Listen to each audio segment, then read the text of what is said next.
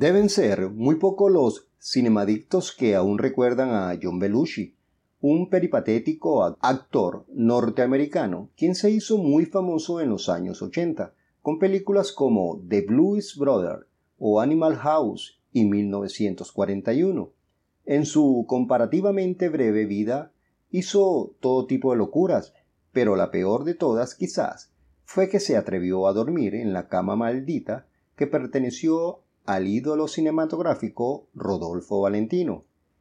Rodolfo Valentino, un hombre tan atractivo que todas las mujeres se enamoraban de él, falleció en Hollywood a mediados de 1926, envenenado por una amante despechada.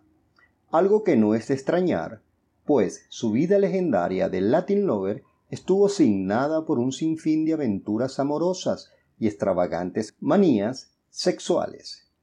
Estuvo casado con Natacha Rambova, otra figurante estrella del cine, y se asegura que, harta de sus innumerables infidelidades, y tras sorprenderle haciendo el amor en la propia cama matrimonial de la pareja, con una amiga íntima de Natacha, ésta lanzó la maldición que supuestamente afectaría a todo aquel que allí durmiera o hiciera el amor.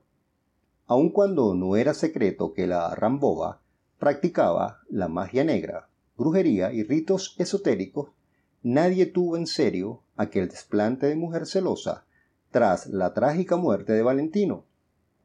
La notoria cama fue subastada y casi de inmediato comenzaría su leyenda negra. En 1930, la célebre actriz May Murray, burlándose de aquellos rumores, compró la cama y a partir de entonces sería aquejada por tal cúmulo de reveses, macabras visiones y enfermedades que la llevaron a la enajenación y trágica muerte. Marilyn Monroe durmió en la cama de Valentino y se sabe cómo terminó su vida. Robert Kennedy, hermano del presidente John, había dormido con Marilyn en esa cama y murió asesinado. Fueron muchos los actores famosos quienes, tras poner a prueba esa presunta maldición de la Rambova, de una forma u otra la pagaron bien caro. Elvis Presley asistió en 1972 a una fiesta en casa de James Norberg, el famoso astrólogo, y por aquel entonces dueño de la maloliente cama. Mostrando gran interés por verla, terminó comprándola.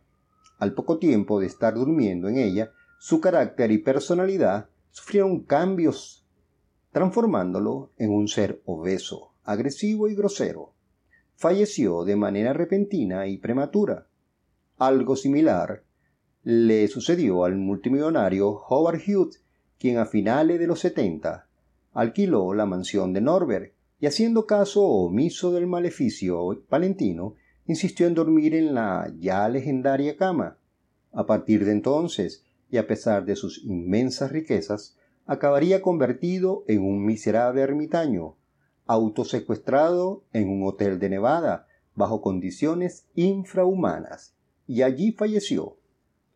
Otro famoso que insistieron en desafiar la nefasta leyenda negra de la cama fueron Natalie Wood, quien murió ahogada estando ebria, y Rod Hodgson, quien se empeñó en pernotar en esa cama varias veces, coincidencia o no, contrajo sida y trágicamente deteriorado físicamente murió no mucho después.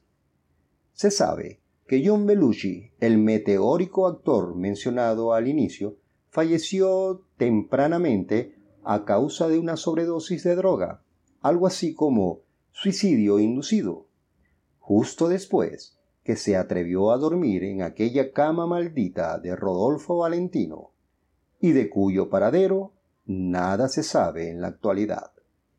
Esto es Lecturadio, donde leerás escuchando.